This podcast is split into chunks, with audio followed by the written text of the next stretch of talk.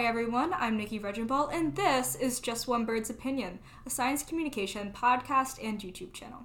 You might be wondering, who am I? In short, academic, bird enthusiast, environmentalist, and hopefully science communicator. I recently finished my undergraduate degree and just started my PhD in ecology and evolutionary biology at the University of Toronto.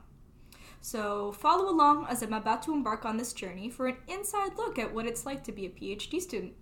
Here, I plan to talk about the research that I'm working on and any new projects and ideas as they develop, discuss cool ecology and sustainability research that others in the field are working on, and just in general get excited about science. There's so much to discuss amphibians, flycatchers, backswimmers, community science, and so, so much more. So stay tuned. And if you're watching on YouTube, there will also be tutorials on R coding and QGIS as well. So please feel free to ask any questions, I would be super happy to answer. My goal for this project is essentially accessible science discourse and knowledge. I know firsthand how challenging it could be a student, especially an undergraduate student, with the learning how to code and trying to stay motivated and just getting started with research in general could all be a very challenging time. So, by documenting my journey, I'm hoping to make the path just at least a little bit easier for other students. There's no reason for every new student to struggle with the same three lines of R code, so if I do it, I'll share it. That's kind of my motto on everything.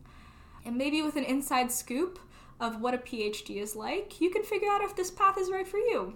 But please don't worry if you're not in academia, this page is for you too. The environment is so cool and it's so important, now more than ever, to learn about it and protect it. Knowledge is a powerful tool, so let's all learn together.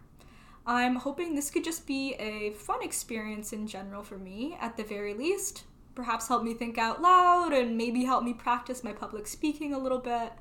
Um, so it'll probably also be nice to look back one day and just have a document of everything that I'm doing and thinking and feeling. So, in a weird way, this is kind of a journaling exercise, I guess. This is my journey, as a, and I'm sharing information as I learn it, so it probably won't always be perfect. In fact, it often won't be perfect, and that's totally okay. So, overall, just remember this is just one bird's opinion. And I hope you visit my page and continue to follow me as I start this project, and let's see what it develops into. Thank you for watching.